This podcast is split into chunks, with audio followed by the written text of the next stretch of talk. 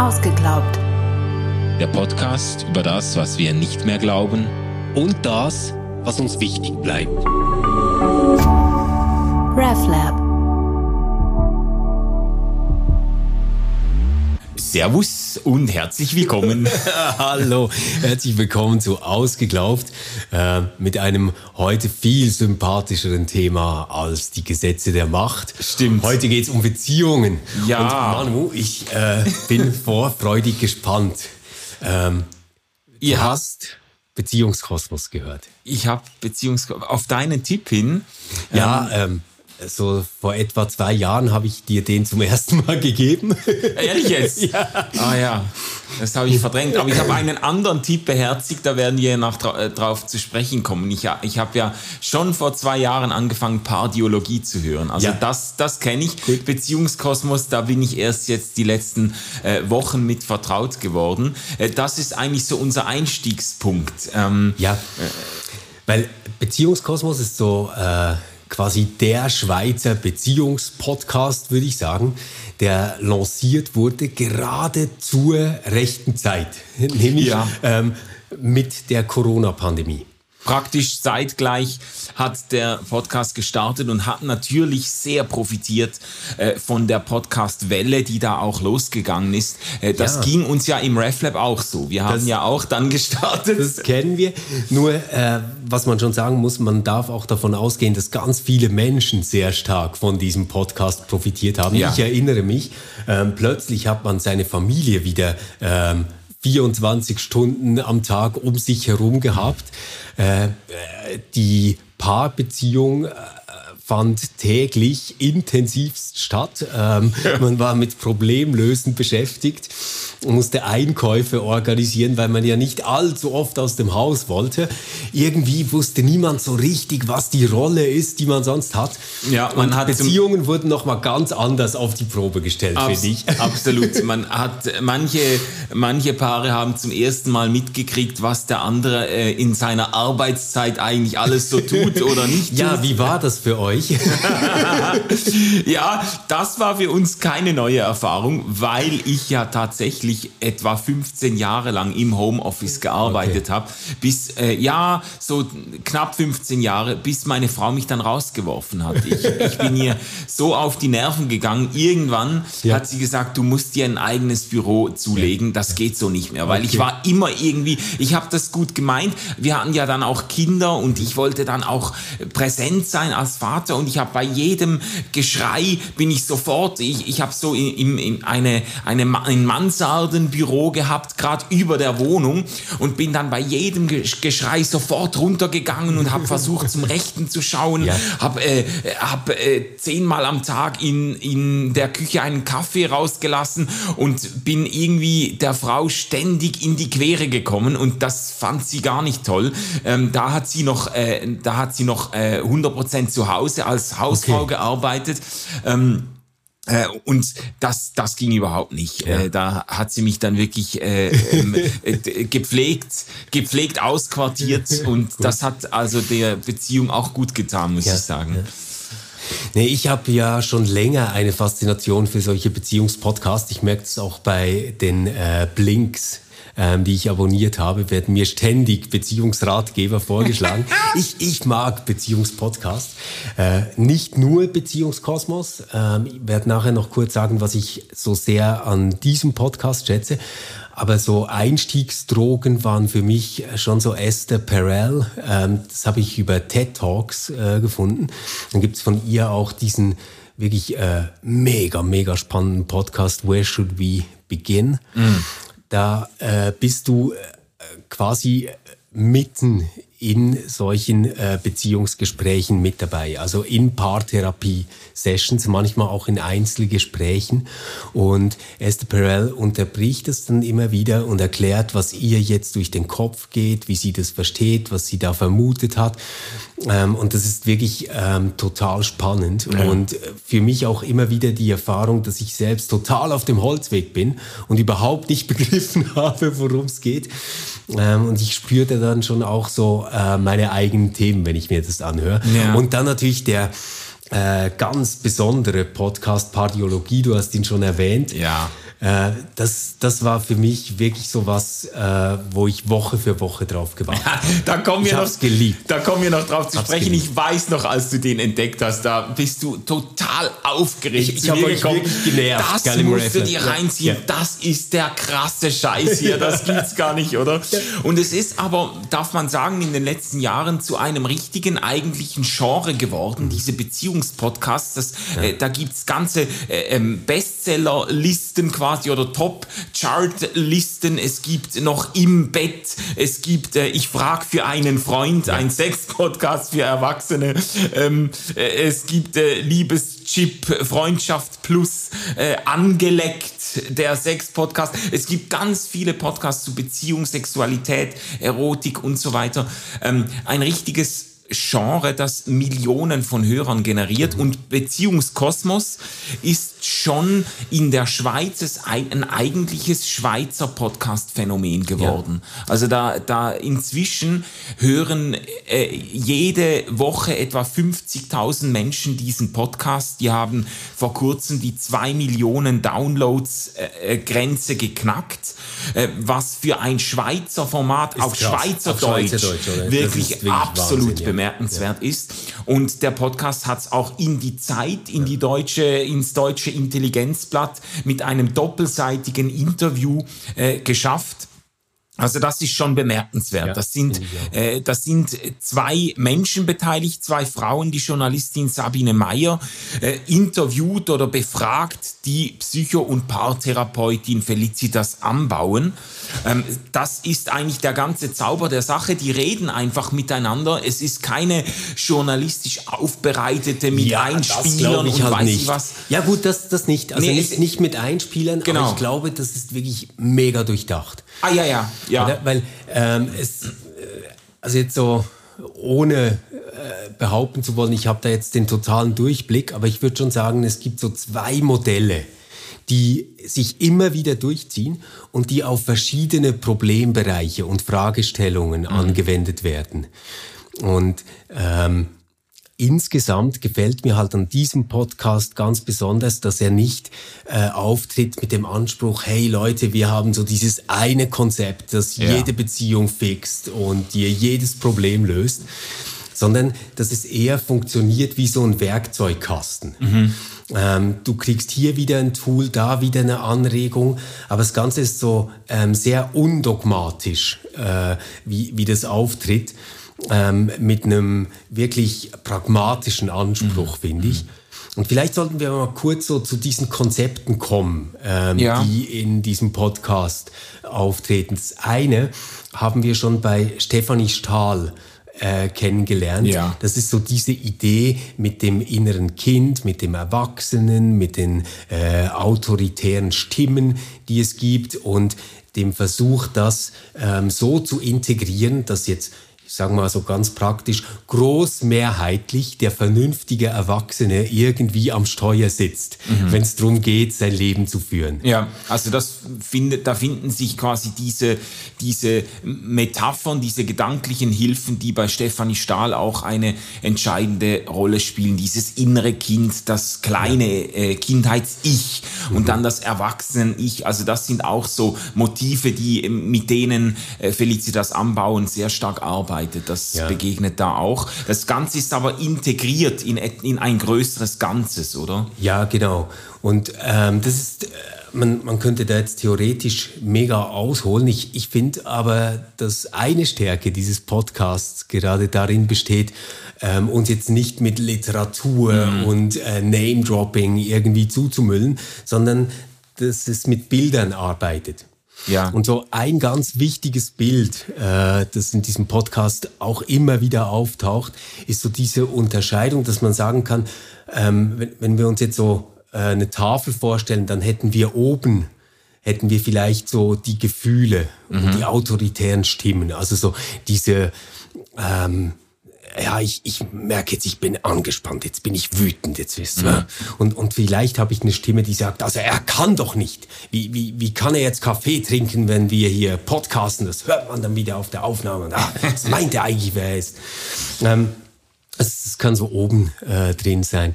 Und ähm, dann, dann gibt es so diese unterste Ebene, ähm, die vielleicht jetzt noch gar nicht verbunden ist, halt äh, mit dieser äh, oberen, oberen Ebene. Und das ähm, wären dann so Gefühle und Emotionen. Mhm.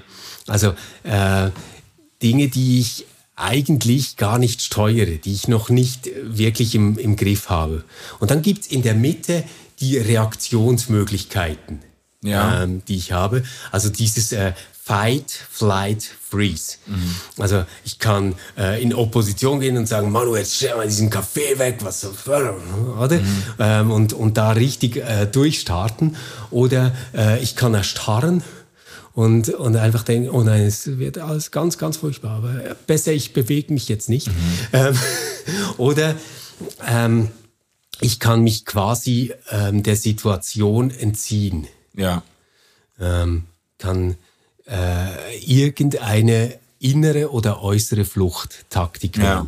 So, und dieses ähm, Modell spielt auch immer wieder eine ganz wichtige Rolle, wenn es darum geht, sich selbst oder ähm, Beziehungsdynamiken zu analysieren. Ja. Also dass der Ansatz, dem Sie sich verpflichtet fühlen oder fühlt, die Felicitas anbauen, äh, nennt sich Schematherapie. Das ist ein neueres Modell oder ein neuerer Ansatz, der ganz verschiedene Richtungen integriert.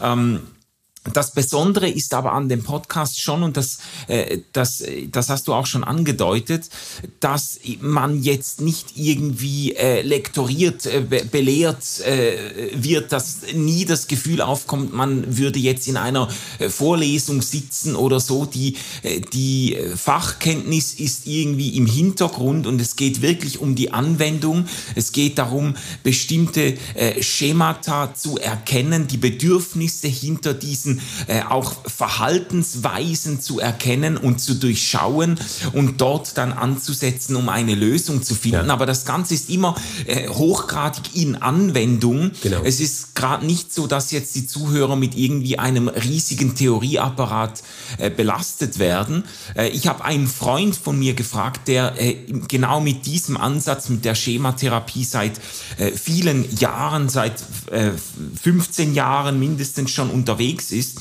Ähm, und habe ihn dann äh, gefragt, er ist äh, Psychotherapeut und leitet eine, eine äh, psychiatrische Klinik und habe ihn gefragt, hör da mal rein ähm, und sag mir, ob das vertrauenswürdig ist. So, ich Aha. wollte mal eine Fachstimme hören dazu, weil ja. ich ja da ja, nicht Wenn ich dir das empfehle, ist das nicht viel wert. Aber. Äh, schon, aber ich meine, äh, äh, es, es gibt ja schon noch einen Unterschied äh, zwischen äh, uns und Leuten, ja, die klar. das wirklich studiert haben. Und er hat, äh, er hat mich also da sehr ähm, bestärkt und gesagt, das ist echt, äh, er findet das ganz stark. Er hat das auch gekannt. Ähm, das ist ja. natürlich so der, der äh, einflussreichste Popularisierer dieser Schematherapie ist natürlich dieser Podcast ja. geworden. Und äh, er fand, die, die machen das wirklich äh, exzellent und auch hoch vertrauenswürdig. Ja. Und den Eindruck hat man auch, wenn man zuhört, man hat das irgendwie das Gefühl, die beiden, ähm, ich finde, die beiden machen das sehr sympathisch. Du ja. hast gesagt, auch undogmatisch. Find ich schon. Man, man, man, hat, man hat wirklich so, man hat das Gefühl, ja, ähm, da würde ich, da würde ich jetzt auch mal noch hingehen und ja. mich beraten lassen. So, das, äh ja, also äh, ein klassischer Aufbau dieses Podcasts. Vielleicht spielen wir das einmal kurz ja. durch, oder? Beginnt so mit einer Episode, die ein Paar erlebt. So eine Fallstudie. So, eine, so einen kleinen Fall, ähm, der rudimentär geschildert wird. Mhm. Also irgendwie Peter kommt nach Hause und äh, Anna wartet dort schon und Peter hat aber vergessen, ihr Päcklein bei der Post abzuholen. Mhm. Und ähm, Anna äh, bricht in Tränen aus. Und jetzt, was passiert da? Oder? Ja. Und die Analyse führt dann ähm, eben nicht nur dazu, dass man versteht, warum Anna jetzt weint und denkt, oh, Anna hat halt ein schlimmes Problem mit ihrer Kindheit oder sowas. Ähm, es, es, gibt da dann den Anteil, ähm, den Anna hat und an dem sie auch arbeiten kann. Mhm. Aber es gibt auch, und das finde ich halt das äh, Befreiende daran, Reaktionsmöglichkeiten für Peter. Oder weil, mhm. wenn Peter dann diesen Podcast quasi hört und versteht, ähm, weshalb Anna jetzt weint, nämlich dass dahinter Grundbedürfnisse stecken, die nicht befriedigt worden sind, die jetzt gerade angetippt worden sind und ähm, wo quasi eine Verletzung passiert von etwas, was für Anna ganz, ganz wichtig ist, mhm. dann kann er darauf ganz anders reagieren, als er es vielleicht tun würde. Ich meine, eine mögliche Reaktion wäre ja, dass Peter sagt, hey Anna, ich habe heute einen Tag lang gearbeitet, ich habe mega viel auf dem Schreibtisch gehabt und jetzt habe ich mich so beeilt, um den Bus noch zu erwischen und jetzt schon zu Hause zu sein und du stehst da in der Küche und weinst, was soll das eigentlich? Warte, das, ja, ich meine, das kann passieren. Ja. Aber, aber wenn Peter jetzt versteht, ah Mist, ähm, für Anna fühlt sich das jetzt so an, dass sie im Stich gelassen wird, dass ihre Bedürfnisse nicht wichtig sind und ähm, das ist für sie vielleicht besonders schlimm, weil sie das von mir jetzt gar nicht erwartet hätte, ähm, sondern weil sie sich eigentlich darauf verlassen hat, dass ähm, ich das schon hinkriege. Ähm, kann er sie auch in den Arm nehmen und sagen, hey, du bist nicht allein, sorry, tut mir leid, ich hole jetzt dieses mhm. Päcklein, ich finde das auch ganz wichtig und äh, hat damit ähm, jenseits von dem, was er jetzt persönlich als angemessen oder richtig oder was ihm zusteht oder irgendwas, ähm, etwas erkannt und etwas für die Beziehung ähm, mhm. gemacht, was total heilsam sein kann und beide auch weiterbringt. Ja. Und vielleicht für Anna dann ähm, gedanklich auch erst diesen Freiraum eröffnet, um ähm, sich selbst zu spüren und zu merken, hey, warum war das jetzt so schlimm für mich? Genau, weil da könnte man dann natürlich psychotherapeutisch weiterfragen und sagen, ja, ist Anna vielleicht in ihrer Kindheit schon immer äh, in ihren Bedürfnissen sie, übergangen ja. worden und so, da wird dann, äh, kann man dann tiefer bohren und, äh, und versuchen zu verstehen, was hinter dieser äh, Reaktion, welche, welche Bedürfnisse und welche verweigerten Bedürfnisse hinter dieser Reaktion irgendwie stehen. So, äh, ja. so funktioniert das Ganze und es hört sich äh, eben, es hört sich sehr leicht und zugänglich an. An manchen Stellen habe ich auch gefunden, ehrlich gesagt, also ich habe ich hab, äh, sicher nicht so viele, du hast wahrscheinlich fast alles gehört, äh, ich habe nicht so viele Folgen gehört, äh, um das jetzt im, im äh, völligen Überblick äh, sagen zu können. Aber manchmal ist es relativ banal, was da äh, weitergegeben wird. Ja, also aber, ich hab, aber gerade ich war jetzt selten, so ja, ja, ja, aber ich war jetzt selten so, es ist jetzt nicht der Podcast, wo du reinhörst und denkst, wow, boah, mind blowing, was die jetzt da macht und so, sondern es ist, äh, da, da hätte man eigentlich auch selber drauf kommen können, weißt du das? Eigentlich hast du recht. Und dann merke ich aber, dass bei mir schon immer wieder was anderes auch noch abgeht. Also jetzt gerade das Beispiel, das ich gebracht ja. habe da mit Peter und Anna. Ähm, ich merke dann schon, dass ich selbst ähm, solche Reaktionsmuster habe, mhm. wo ich denke, ja, aber hey, sie könnte sich ja jetzt auch mal in Peter hineinversetzen. Mhm. Ähm, hat wahrscheinlich schon einen Grund, dass er das vergessen hat. Und er kann doch dieses blöde Paket auch morgen abholen. Oder sie könnte es ja vielleicht abholen, mhm. wenn es so wichtig ist. Weißt du so, ähm, dass ich oft so ticke, dass ich einen inneren Maßstab habe von Richtigkeit und Angemessenheit, mhm. den ich auf alle anderen auch übertragen würde. Mhm. Und äh, so mein Impuls ist dann zuerst mal so, ah, das finde ich jetzt überhaupt nicht angemessen, dass die ihm da solche Vorwürfe macht und ihn emotional erpresst und auch noch weint und wurr. Und dann tut es einem kleinen Neandertaler wie mir wahnsinnig gut, wenn ich mitkriege, das hat überhaupt nichts mit Richtigkeit oder mit moralischen Vorstellungen oder mit dem, was man sich schuldet oder irgendwas zu tun, sondern ähm, hier kommt man viel weiter mit einer empathischen Haltung, die verstehen will, was da eigentlich abgeht. Ja, ja. Und also ich selbst habe da natürlich ein großes Lernfeld und deswegen ist es wahrscheinlich für mich auch so ansprechend, gerade mhm. auch in dieser Einfachheit. Ja, ja. Und es ist, es spricht also der Erfolg des Podcasts, um das so ein bisschen äh, äh, zu kontextualisieren versuchen.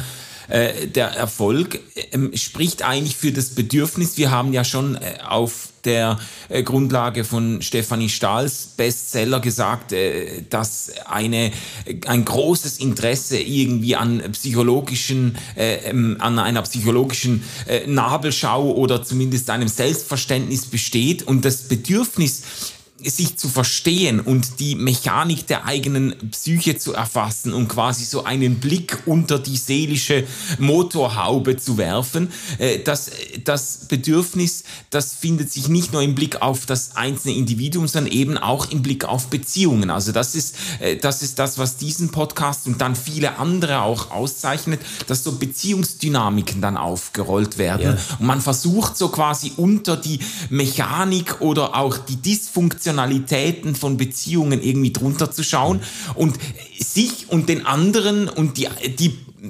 gemeinsame Beziehung irgendwie besser äh, zu begreifen. Das ist mhm. schon auch ein Zeitphänomen irgendwie. Ja, ich, ich glaube, deswegen ist es auch super, dass wir das ausgesucht haben, wegen diesem gegenwartsdiagnostischen ja. Erschließungsmoment, ähm, was da auch drin steckt. Äh, ich habe mir das mal so überlegt, man könnte das Ganze unter den Titel bringen, ähm, Beziehung ist Arbeit. Mm, mm. Und für uns klingt das wahrscheinlich selbstverständlich. Unsere Eltern, die haben das irgendwie ähm, so irgendwann gelernt. Mhm. so wahrscheinlich als, als wir auf die Welt gekommen sind spätestens. haben, sie, haben sie gelernt, ja, Beziehung bei, ist Arbeit. Bei uns ganz sicher, ja. Aber ich glaube jetzt so, meine Großeltern, die wären einfach äh, fassungslos, was Beziehung ist Arbeit. Ja. Äh, also, ah, ihr meint das Geschäft, das wir zusammenführen. Ja, ja, das ist, das war immer viel Arbeit, ja, ja. Oder? Aber, aber die Idee, dass die Beziehung selbst mhm. Arbeit ist, ist, glaube ich, etwa zwei Generationen alt. Ja, ja. Und äh, was ich ähm, da schon noch besonders finde, würde jetzt mal sagen, so diese ganze Ratgeberliteratur der 70er und 80er Jahre. Ich mhm. überschaue das zwar nicht, also das wäre jetzt zu viel gesagt, aber ähm, die Bücher, die da aufgekommen sind, versuchen quasi ähm, entweder Beziehungsdynamiken so zu erhellen, dass sie erklären, wie man gut Gespräche führt. Mhm. Also äh, gab da äh, eine ganze Bewegung von äh, Gesprächstechnik-Anwenderinnen und Anwendern. Ähm, da funktioniert das etwa so. Ähm, du erzählst mir zunächst, was äh, dir auf dem Herzen liegt und ich höre einfach aufmerksam zu dann sage ich, was ich jetzt verstanden habe, was das mit mir macht und ergänze dann meinen Teil. Und dann kommst du wieder dran. Ja, ja. Und ähm, diese Form, Gespräche zu führen, war schon für ganz, ganz viele Paare sehr, sehr heilsam. Weil sie zunächst mal überhaupt diesen Move gemacht haben, äh, verstehen zu wollen, was die andere Person jetzt sagt mhm. und nicht einfach den eigenen Standpunkt argumentativ äh, zu verteidigen. Also ich ja. glaube, da, da war schon mal ganz viel drin. Was ich jetzt bei dieser nächsten Welle ähm, als Entwicklungsschritt sehe, ist diese Idee, dass ähm, Beziehungskonflikte gar nicht nur äh, quasi in der Beziehung oder gemeinsam gelöst werden müssen, sondern dass das ganz viel innere, selbstständige Arbeit der Einzelnen mhm. ähm, äh, ja, an dieser Beziehung Beteiligten voraussetzt. Ja. Ja. Ähm, so ein erster Klassiker mittlerweile war wahrscheinlich äh, von Eva Maria Zurhorst das Buch ähm, Liebe dich selbst und es ist egal, wen du heiratest. Ja, ja, genau. Das war auch ein Bestseller. Das, das war, ein mega Bestseller, ja. oder?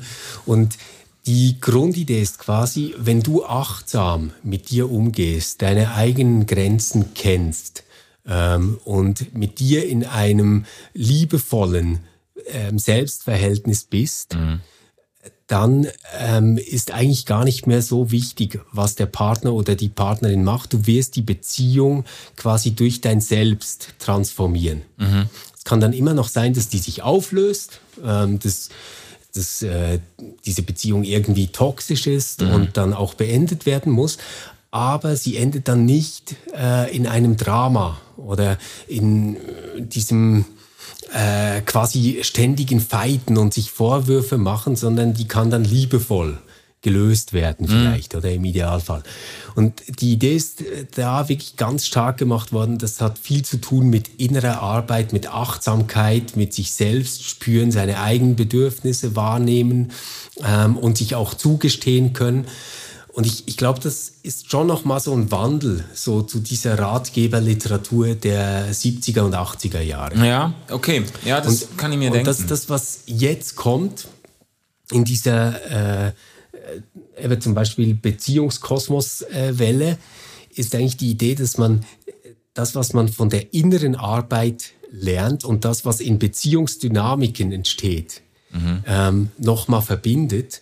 Und im Idealfall würde es dazu führen, dass man in einem nicht projizierenden Verhältnis eigentlich ständig auch einen Teil der Aufmerksamkeit der Frage widmet, was geht jetzt gerade bei meinem Partner ab? Ja. Was geht jetzt gerade bei meiner Partnerin ab? Ja, und äh, an, an dem Punkt könnte man ja aber auch einsetzen und sich fragen, also du hast das jetzt als Beziehungsarbeit bezeichnet und das ist ja ein ganz gängiger, geläufiger Begriff geworden. Eben, also unsere ja. Generation und äh, auch Jüngere ganz sicher, äh, die sind vertraut damit, ja, Beziehung ist, man muss halt an seiner Beziehung arbeiten und so. Und ich würde das absolut unterschreiben, dass das eine sehr junge Entwicklung ist. Also ich glaube auch, ich kann mir beim besten Willen meine Großeltern nicht vorstellen, äh, wie, sie, äh, wie sie miteinander reden und sagen, wir müssen uns Zeit nehmen für unsere unsere Beziehungsarbeit. Also äh, das, das, das ist irgendwie eine neuere Entwicklung, die natürlich mit auch mit damit mit damit zu tun hat, was wir im Gespräch über Stefanie Stahl aufgerollt haben, so diese äh, starke Individualisierung der Gesellschaft, diese starke irgendwie Bewusstsein, äh, ich muss mich selbst verstehen, ich muss meine Geschichte verstehen, ich muss mich reflektieren und so weiter. Und jetzt wird das auch auf die Bezie Beziehung übertragen. Ich habe aber ein ambivalentes Verhältnis zu diesem Begriff Beziehungsarbeit, weil ja. es ja doch auch äh, genauso, was auch eine Metapher ist, die ganz oft vorkommt, man muss in Beziehung investieren. Du kannst ja nicht, wenn du, wenn du was rauskriegen willst, dann musst ja. du was investieren ja. und so. Und ich finde, irgendwie ist doch da auch ein bisschen der Wurm drin, dass, äh, dass man dann Begriffe aus der Wirtschaft und aus dem Finanzwesen gebraucht, um Beziehungen ähm, zu verstehen und sagt, du musst, du musst arbeiten, du musst arbeiten und investieren mhm. in die Beziehung. Ähm, da gibt's ja dann auch ein zu viel, weißt du, da gibt's ja, das ja. ist ja so, wie wir das bei der Selbstbespiegelung auch gesagt haben, es gibt doch dann auch Momente, in denen man eine gesunde Selbstvergessenheit kultivieren sollte und sich gerade nicht fragen sollte, wie fühlt sich das jetzt an, sondern einfach im Moment loslassen und sich selbst vergessen. Und das gibt's ja in der Beziehung auch. Also es kann ja auch ganz ähm, dann sogar gefährlich oder schädlich für eine Beziehung sein, wenn jede Beziehungsinteraktion ja. immer, weißt du, aus dieser Metaebene beachtet wird und betrachtet wird und quasi nicht nur, wir reden jetzt miteinander und wir fragen uns gleichzeitig beide immer, was geht jetzt in mir ab, was geht im anderen ab, welche Dynamiken ja. sind jetzt da und wo spielen unsere Eltern und Schwiegereltern noch mit rein und so weiter. Also da gibt's ja dann, das kann ja dann auch zu einer unglaublichen äh, Äh, der Beziehung führen, die äh, zu dieser Leichtigkeit und zu dieser Selbstverständlichkeit irgendwie nicht mehr vordringt, mhm.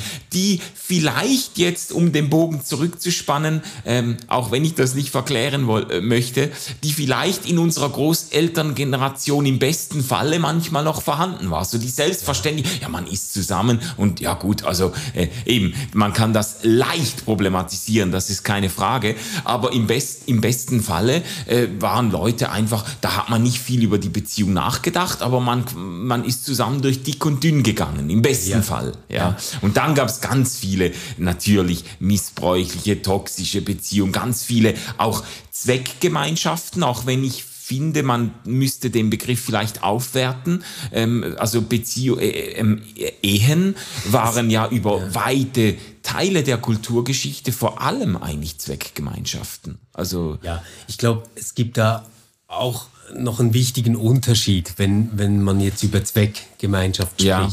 Es gibt so äh, aus dem 19. Jahrhundert diesen Begriff der Streiterehe. Ah ja. Und die Streiterehe hat nichts damit zu tun, dass die Paare in einem ständigen Streit gewesen wären, sondern das war eine total loyale Verbindung, um etwas zu erreichen. Also mhm. zum Beispiel so unter Missionarinnen und Missionaren gab es mhm. das ganz stark. Mhm. Ähm, das ging wirklich äh, so weit, dass die sich zum Teil dann sechs, sieben Monate nicht gesehen haben, sich gegenseitig den Rücken freigehalten haben, mhm. waren zum Teil auch viel egalitärere Beziehungen, als das ähm, sonst im war, Umfeld ja. üblich war. Aber die hatten quasi ein Ziel. Also die hatten eine Mission, die sie zusammen umsetzen wollten. Ich glaube, das ist so die eine Art von, das, von Zweckverbindung, mhm. die man haben kann. Das gibt es bei Unternehmer-Ehen, gibt es das bis gibt's heute auch. Es genau. gibt Leute, die, Ehepaare, die auch, zusammen... Auch Leute, die zusammen ein Geschäft haben. Meine Großeltern waren so. Ja. Genau. Und dann gibt es aber diese andere Form, ähm, wo man sagen könnte, es ist eine Zweckgemeinschaft. Und das ist eigentlich dann eher ein ökonomischer Druck, der gar nicht erlaubt, diese Beziehung zu beenden. Mhm, ja. Ja. Oder? Also, weil eine Scheidung einfach ähm, die Partner ruinieren würde. Mhm. Ähm, und das kann finanziell sein, ja. ähm, es kann aber auch sozial sein.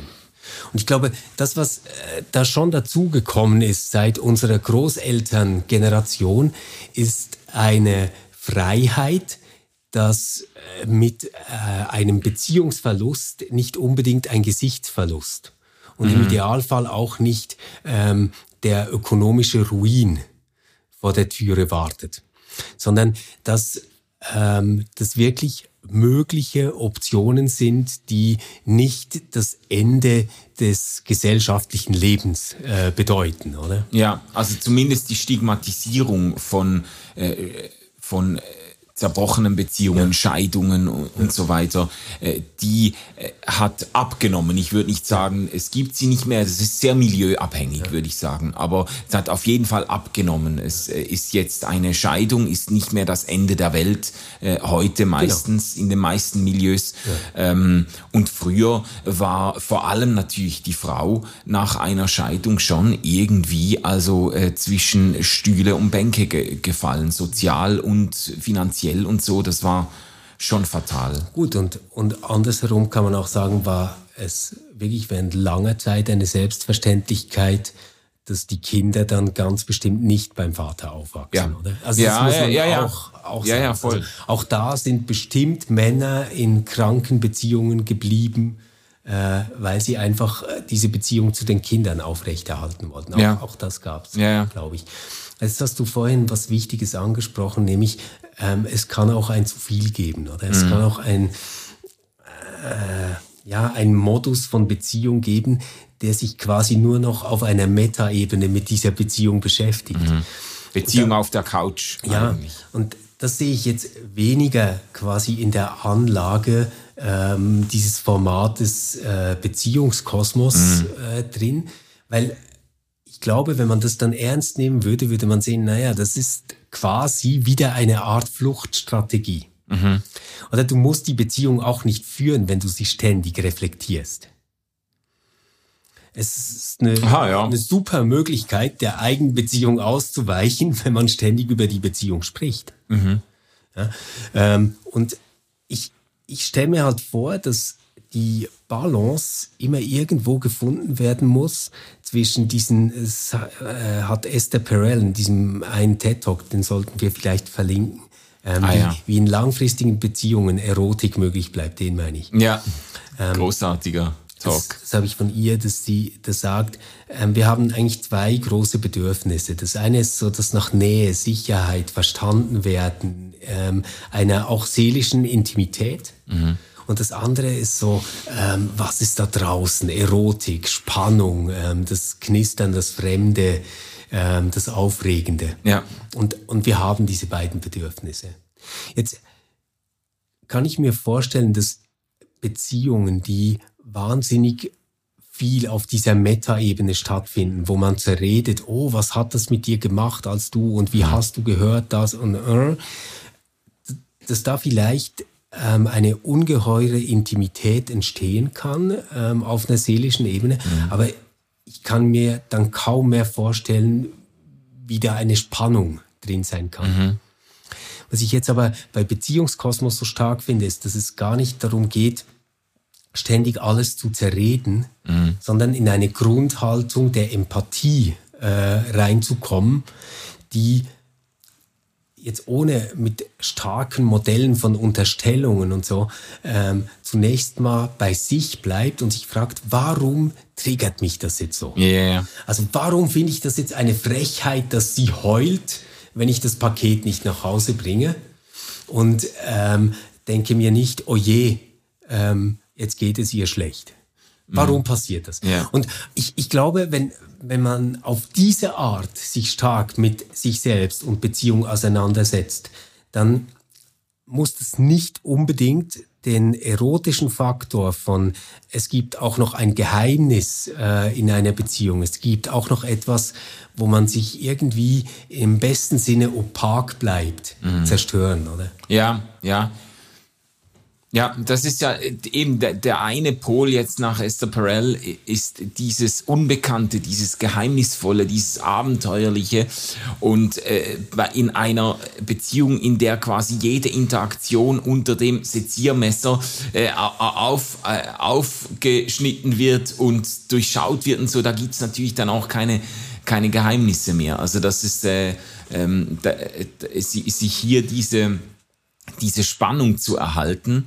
Ich, ich finde, vielleicht wäre das ein, ein, vielleicht wäre das ein Übergang äh, zu dem anderen Podcast, den wir ansprechen wollen, zu Pardiologie, weil das, okay. äh, da finde ich jetzt, äh, ich meine, äh, da könnten wir jetzt lange drüber reden, äh, das hat auf mich ganz eigentümlich gewirkt, aber das, da begegnen sich jetzt zwei Menschen, die, würde ich behaupten, die zwar unheimlich und zum Teil auch sch schmerzhaft für den Zuhörer und die Zuhörerin, schmerzhaft ehrlich und authentisch mit sich selber sind, die sich aber doch irgendwie immer noch ein Geheimnis bleiben. Also die, die, ja.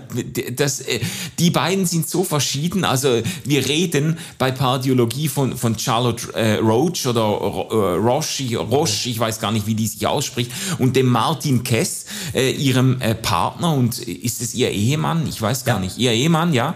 Ähm, und die, die reden da, also schon die Anlage, die verkriechen sich dann einmal in der Woche in irgendein so kleines Podcast-Studio. Das ist, glaube ich, nur so eine, eine Kammer oder so. Ähm, und schon die Art und Weise, wie sie miteinander reden. Die, die, die tauschen dann einfach aus, wie es ihnen so geht und was sie so beschäftigt. Aber du hast das die ganze Zeit beim Hören das Gefühl, die flüstern dir direkt ins Ohr. Das ist auch so aufgenommen mit den Mikros in diesem engen Raum.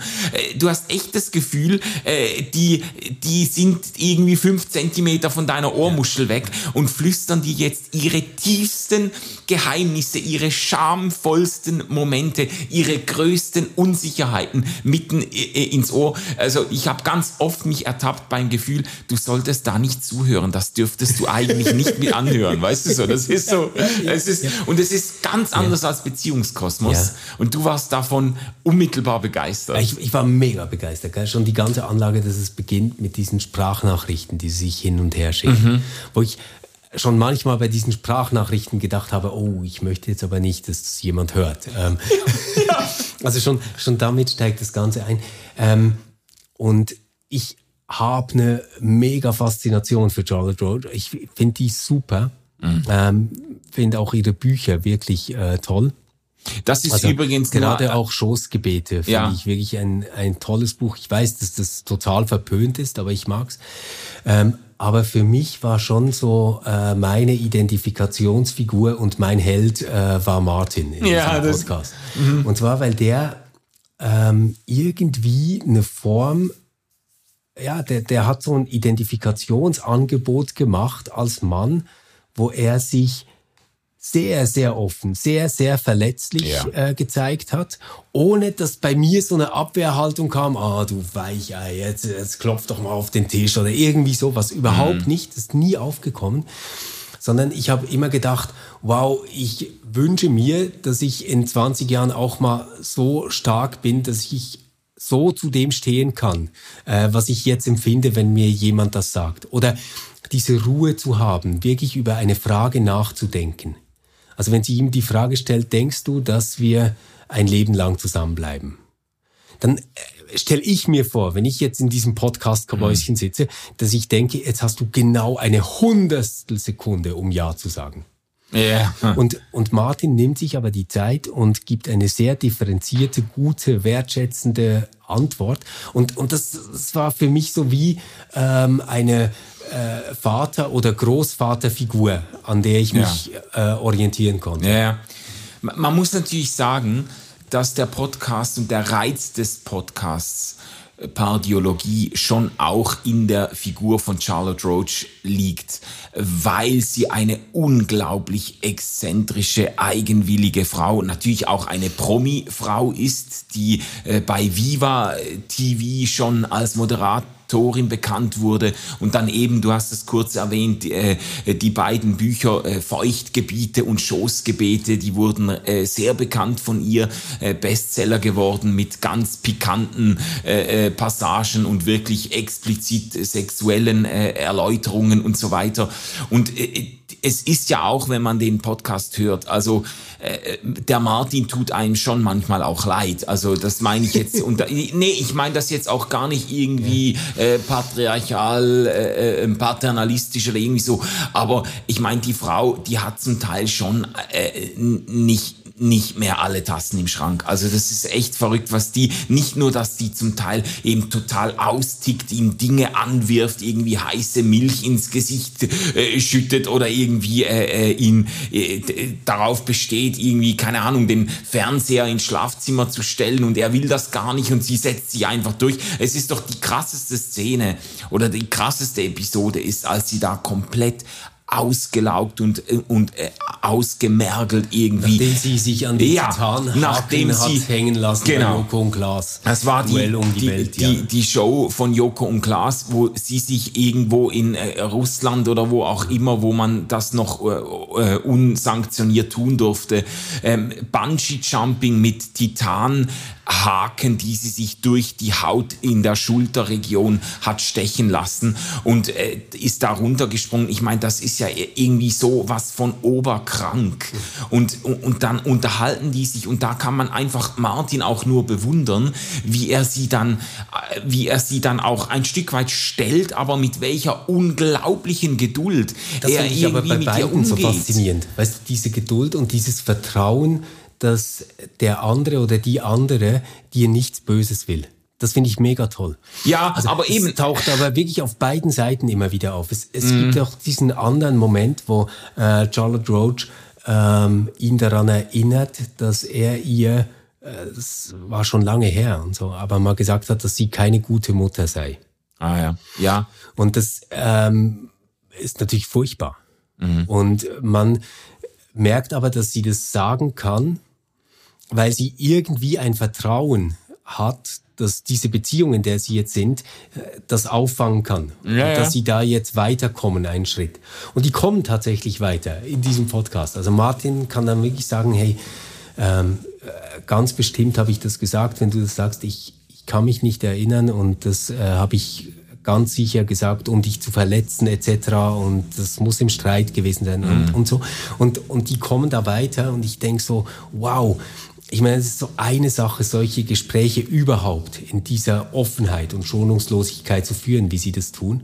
Und dann nochmal was anderes, das ähm, in einem Podcast ja. zu machen und du weißt, das Ding wird gesendet. Sie aufzuzeichnen, diese Gespräche auch, die, die gestehen sich ja auch Seitensprünge und solche ja. Geschichten. Es ist schon, und es ist wirklich so, ähm, äh, ja, ich hätte jetzt fast gesagt zum Fremdschämen, aber es ist Nein, eben nicht. nicht, es ist eben irgendwie durch das sie so authentisch sind oder wirken zumindest, ja. äh, ist es irgendwie einfach ein Podcast, bei dem man staunt, dass Paare überhaupt diesen Grad an Offenheit und Selbstoffenbarung mhm. aufbringen können, geschweige denn natürlich, dass sie sich noch trauen, das Ganze aufzuzeichnen. Ja.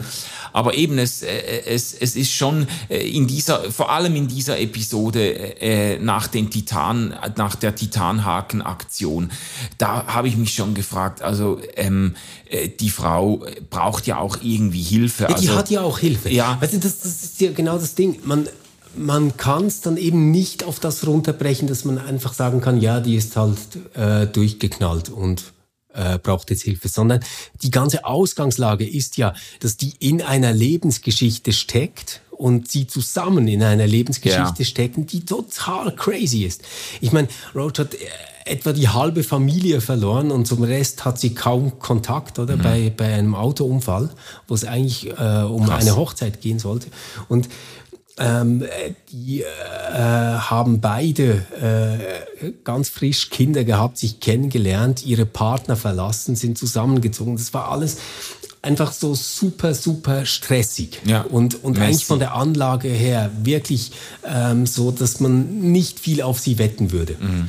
Und was daraus entsteht, ist dann eben nicht einfach ein linearer Prozess mit, ah, wir haben dann eine Therapie gemacht und alles war gut, mhm. sondern das ist ein ständiges sich immer wieder aufeinander beziehen, sich verletzen, weiterkommen, sich wieder verletzen, das wieder irgendwie auffangen, ähm, wieder etwas probieren. Und ich finde so dieses äh, Ringen um diese Beziehung, ja. dieses Ringen umeinander, das finde ich wunderschön. Ja. Und äh, ganz viele haben immer so äh, diese Bilder gepostet auf Instagram von irgendwie 90-jährigen Pärchen, die die Hand halten. Ich, ich finde das auch süß.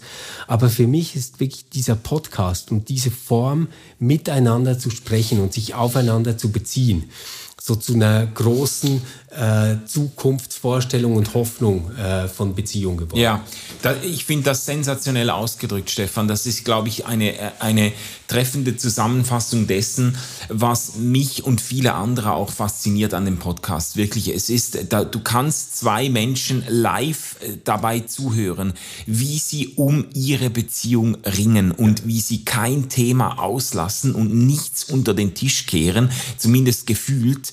Ähm, und, äh, und versuchen einfach so, wie sie sind, mit allem, was sie mitbringen, ja. miteinander irgendwie zurechtzukommen. Das finde ich das Beeindruckende. Ja. Ähm, das, äh, das macht die Faszination des Podcasts aus, ist ja ein unglaublicher Erfolg geworden. Inzwischen gibt es übrigens auch ein Buch.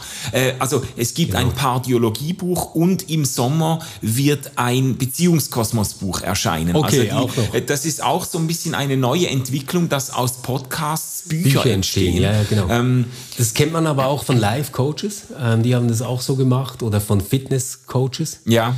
Ähm, also äh, da die, äh, wie heißt sie? Spiritualitäts... Äh, Ah, Laura Marlina Seiler. Ah, ja. Die hat das ja so gemacht, mit mhm. dem Podcast angefangen, dann das Buch Happy, Holy, Confident. Oder äh, Mark Maslow, der nackt gut aussehen Trainer, der hat ja dann auch ein Buch rausgegeben. Äh, Siar Drosche äh, auch. Also alle, alle diese ja. Typen machen dann aus Podcasts Bücher. Ich bin noch nicht sicher, wie gut ich das dann finde. Für mich bleibt mindestens so zurück, dass ich... Ähm, dass ein super konservatives Großprojekt fand, ähm, was äh, Partiologie gemacht hat, in einer Zeit, wo man ähm, Beziehungen immer wieder fast schon warenförmig äh, nach Ablaufdatum, nach Optionen, ja. nach vielleicht besseren Partnerinnen und Partnern irgendwie sortiert, haben die ganz performativ gezeigt, welcher Wert in einer langen Beziehung liegt, die zusammen Krisen äh, meistert. Ja. Und ja. das war für mich schon so äh, was Wunderschönes, was ich zurückbehalten werde. Ob ich das Buch äh, dann mir irgendwann auch noch anschaue, weiß ich nicht. Ja. Ähm, mir hat der Podcast da gereicht. Äh, es ist einfach, um, um jetzt da noch mal ein bisschen rauszuzoomen, äh, in dem Interview oder in einem, ist es das Zeitinterview, glaube ich, mit Felicitas Anbauen vom Beziehungskosmos, da sagt sie ja, da wird sie gefragt, wie erklärst du dir den unglaublichen Erfolg dieses Podcasts. Und das also jetzt Ihres Podcasts, ja, also Beziehungskosmos. Beziehungskosmos. Mhm. Und das könnte man sich eben bei, äh, bei anderen Beziehungspodcasts auch fragen, die so richtig durch die Decke gegangen sind. Und sie sagt dann, äh, ja, sie beobachtet einfach ein großes Bedürfnis äh, junger Menschen, aber nicht nur überhaupt ähm, in unserer Zeit, ein großes Bedürfnis nach Orientierung und äh, stützt sogar die These, die wir bei, bei Stefanie Stahl auch äh, versucht haben ähm, aufzustellen, nämlich nämlich, dass die, dass die Rolle des Pfarrers, äh, ähm, die Pfarrer, Lehrer, Pfarrer, Lehrer, so Orientierungspersonen jetzt übernommen wird von Therapeutinnen und Psychologinnen und so. Genau, ähm, sie hat Pfarrer, Eltern, äh, nein, Pfarrer, Lehrer, Großmutter hat sie, glaube ich. Hat sie gesagt, ah, ja. ja, ja, ja. Und das Bedürfnis nach Orientierung in einer Zeit, müsste man schon sagen, in der eben die große Unübersichtlichkeit auch auf das äh, Beziehungsleben äh, über, sich überträgt oder im Beziehungsleben angekommen ist. Ich meine, das ist jetzt schon 10 bis 15 Jahre her, wo auf Facebook junge Leute, damals als junge Leute noch auf Facebook waren, ähm, äh, ähm, den Beziehungsstatus, es ist kompliziert. Genau, ja, ja, äh, das war der beliebteste Beziehungsstatus, ja, genau, der genau. irgendwie ausdrückt, wie Menschen Beziehungen auch empfunden mhm. haben. Es ist einfach kompliziert und das, das hat doch auch mit einer gesellschaftlichen Entwicklung zu tun. Das könnte man sogar schon an den, an den Milieus aufzeigen, dass die traditionellen bürgerlichen Milieus, die noch mit einer äh, alten, althergebrachten Rollenverteilung arbeiten, ja. die sind im Schrumpfen begriffen ja. und geben das Feld frei für diese neuen gesellschaftlichen Milieus, in denen Individualisierung großgeschrieben wird, Modernisierung oder sogar Neuorientierung. Und da bricht jetzt die große Vielfalt möglicher Lebensentwürfe und Beziehungsformen auf. Und das schafft natürlich, das schafft Freiheiten, es schafft äh, nie äh, oder schon lange nicht mehr dagewesene Freiheiten in der Gestaltung und Verwirklichung von Beziehungen. Es schafft auch Unsicherheiten natürlich. Und, und es schafft natürlich eine mega Komplexität, in der du dich äh, zurechtfinden musst. Also wenn wir jetzt nur mal diese einfache Grundunterscheidung von Esther Perel nehmen, oder? Also so das Bedürfnis nach Sicherheit, Geborgenheit und das Bedürfnis nach Abenteuer, nach Neuem ähm, dann hätten wahrscheinlich, jetzt ohne einer konkreten Person was zu unterstellen, mhm. aber die Generation unserer Großeltern hätten das wahrscheinlich so gelebt, ja, Sicherheit haben wir hier und über den Rest schweigen wir. ja. Oder? Ja. Darf einfach nicht auffliegen, wird nicht Thema. Mhm. Deckel drauf. Und ähm, dann äh, kommt so eine Zeit, wo man sich fragt, ja, ist Monogamie überhaupt eine uns Menschen angemessene Beziehungsform? Mhm. Weil ganz offensichtlich kommt die ja immer in eine Schwierigkeit mit diesem zweiten Bedürfnis, nämlich das nach dem Neuen, nach dem, ja. nach dem Aufleben. Abenteuer, dem Ungewohnten. Und was ich aber so ähm, beachtenswert finde an der gegenwärtigen Debatte, ist, dass es ja nicht mehr einfach darum geht zu behaupten, wir haben quasi qua Naturzustand ein Recht, das einzufordern und umzusetzen, mhm. sondern diese ganzen Debatten sind ja extrem stark moralisch und ethisch aufgeladen. Mhm. Also wie geht denn ähm, eine ethisch konsensuelle Form von Polyamorie zum Beispiel? Mhm. Darüber gibt's Bücher mittlerweile, oder? Und es, es gibt ähm, großen Klärungsbedarf, wie könnte das gehen? Und auf der anderen Seite gibt es äh, Modelle, die zeigen, wie kann man das in einer Beziehung irgendwie versuchen einzuholen und, und lebendig ja. zu halten. Aber ähm, Menschen heute stehen vor der Wahl, dies oder das oder keins von alledem mhm. äh, zu tun und noch mal was anderes zu finden. Ja. Und ich, ich glaube, das ist extrem aufgeladen und wir hatten, ähm, ja, vielleicht doch noch kurz diesen Satz. Charlotte Roach wettert immer wahnsinnig gegen das Christentum in diesem Podcast. Mhm. Und ähm, ja, man, man kann das schade finden. Ich glaube, ihr Punkt ist, dass das Christentum eigentlich eine Chiffre ist, die für eine Anleitung des Richtigen steht, mhm. die quasi als Gesetz regelt, was man tut und was man nicht tut. Und davon will sie sich, glaube ich, wirklich freistrampeln ja. und hat sie, glaube ich, auch gemacht.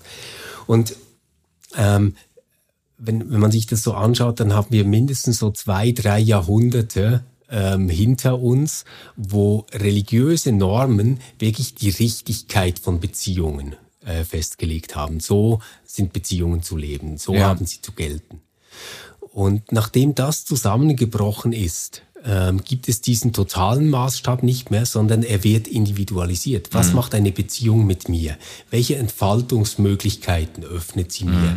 kann ich mich identifizieren mit der Person, die ich in dieser Beziehung bin? Möchte ich diese Person auch noch in fünf oder in zehn Jahren sein?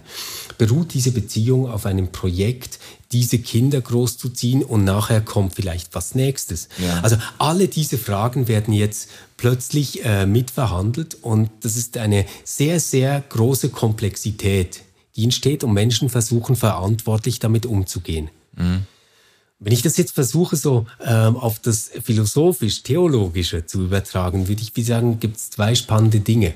Das eine ist, dass dieser Stoizismus, der sich in äh, anderen Bereichen der Ratgeberliteratur durchsetzt, auch hier wieder extrem anschlussfähig ist. Mhm. So quasi die Beziehung, die Partnerin, den Partner, ähm, die Umwelt als das hinzunehmen, was halt ist. Das ist halt der Fall, das ist gegeben. Ähm, und sich selbst quasi zu dem zu machen, was darauf agil äh, reagieren kann. Mhm.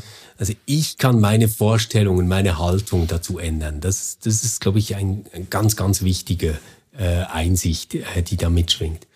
Wenn man es aufs Theologische überträgt, könnte man sagen, ja, da liegt doch was ganz, ganz Besonderes drin, wenn man jetzt gerade so Beziehungskosmos, aber auch Pardiologie nimmt, ähm, in dieser Entdeckung der Empathie.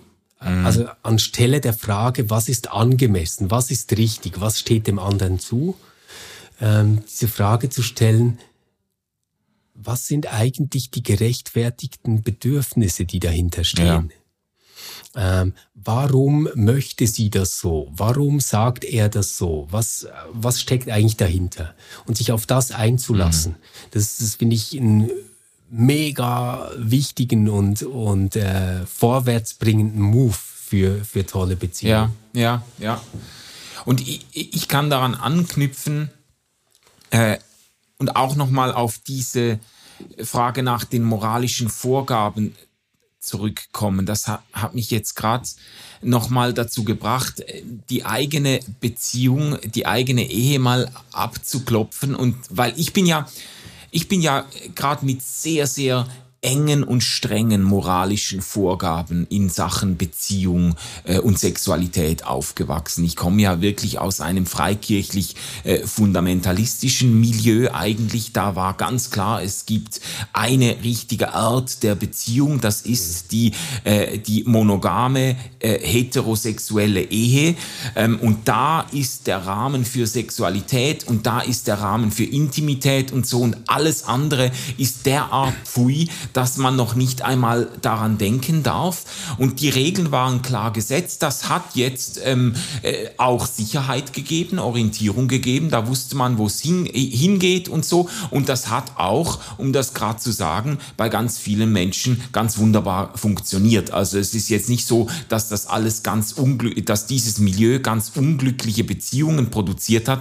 Äh, ich war, ähm, ich habe ganz viele Beziehungen miterlebt, auch aus näherer Nähe, äh, wo ich sagen muss, da hat das, das dieses alte Muster gut funktioniert. Und dann gab es aber auch halt eine ganze Reihe von äh, Menschen, die daran auch gescheitert sind und die dann, die dann äh, irgendwie zwischen Stühle und Bänke gefallen sind. Und ich habe für mich jetzt in, im Rückblick ähm, auf bald 25 Jahre Ehe. Ich habe ja super früh geheiratet mit 21 wow. ähm, und in diesem Jahr, in diesem Sommer werden wir unser 25-jähriges äh, Hochzeitsjubiläum uh. feiern. Und äh, ich, äh, ich glaube, äh, es ist nicht zu viel gesagt, wenn ich behaupte oder wenn ich äh, offenbare, dass wir natürlich auch unsere Krisen hatten und unsere Zeiten, wo die Beziehung nicht mehr so selbstverständlich war. Und das Krasse jetzt in meinem Erleben, war wirklich, dass erst an dem Punkt, an dem ich bereit war, diese Bindung an diese moralischen Vorgaben loszulassen. Also erst da, wo ich quasi äh, die, äh, äh, wie soll ich das jetzt ausdrücken? Erst da, wo ich mir erlaubt habe zu denken, dass diese Beziehung auch einmal enden könnte. Erst da, wo ich eben diese Möglichkeit überhaupt angefangen habe zu denken, ja, es könnte auch scheitern, es könnte auch sein, dass wir es nicht hinkriegen.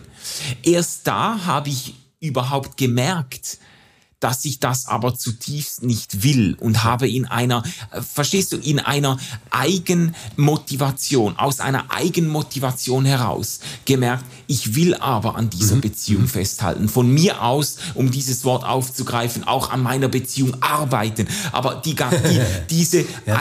weißt du, diese Eigenmotivation und diese Eigenüberzeugung, ich will aber mit dieser Frau zusammenbleiben, die ist erst äh, aufgekommen und hat erst Raum bekommen, als ich diese moralischen Do's und Don'ts genau.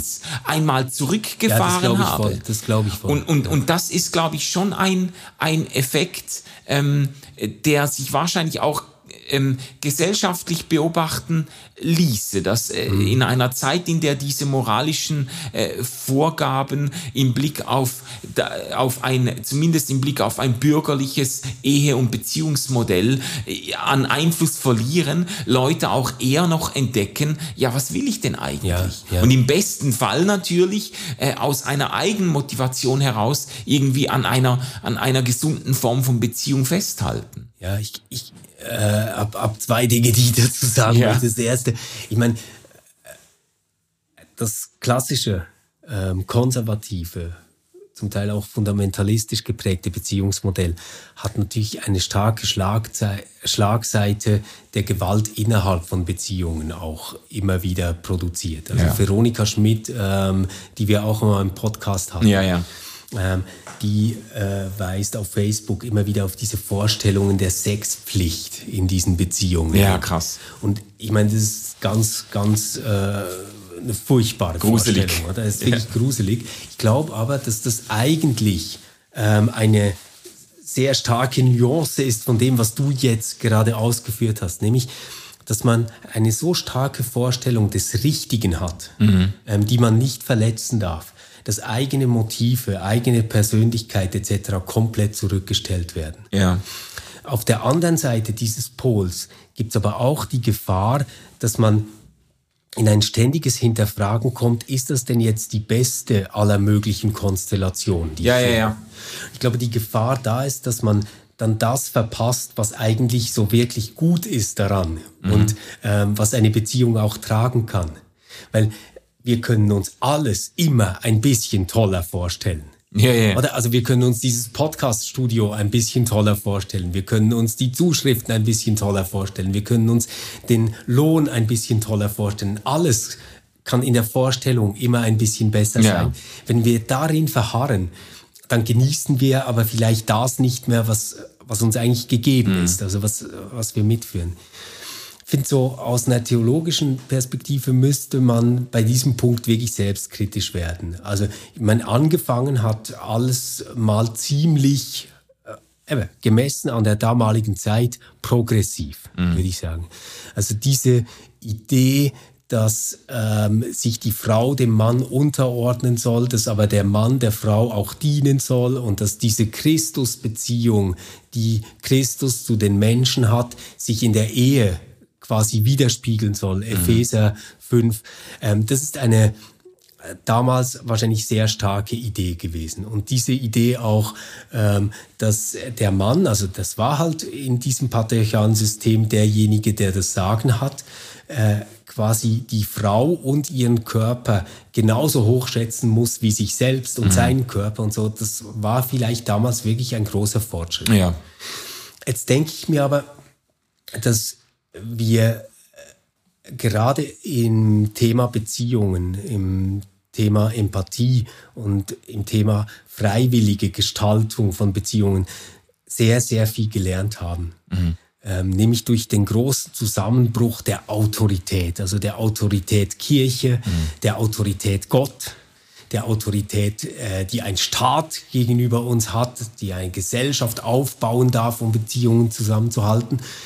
Und ich fände es natürlich wunderschön, wenn es jetzt umgekehrt gelingen würde. Also quasi statt diese befreiende Gottesbeziehung damals mhm. ähm, auf die Beziehung äh, zu übertragen, diese befreiende Erfahrung, die man macht in Beziehungen, jetzt auch auf das Gottesbild zu übertragen. Ach so, ja. Also dann hättest du vielleicht einen Gott, der sich nicht mehr so sehr dafür interessiert, ob das, was du jetzt gerade tust, eine Sünde war oder nicht sondern du hättest dann vielleicht einen Gott, ähm, der deine echten Motive kennt, die dahinter stehen ähm, und empathisch sagt, ja, ähm, das ist wahrscheinlich dieses Grundbedürfnis, das Manu jetzt äh, einzulösen versucht.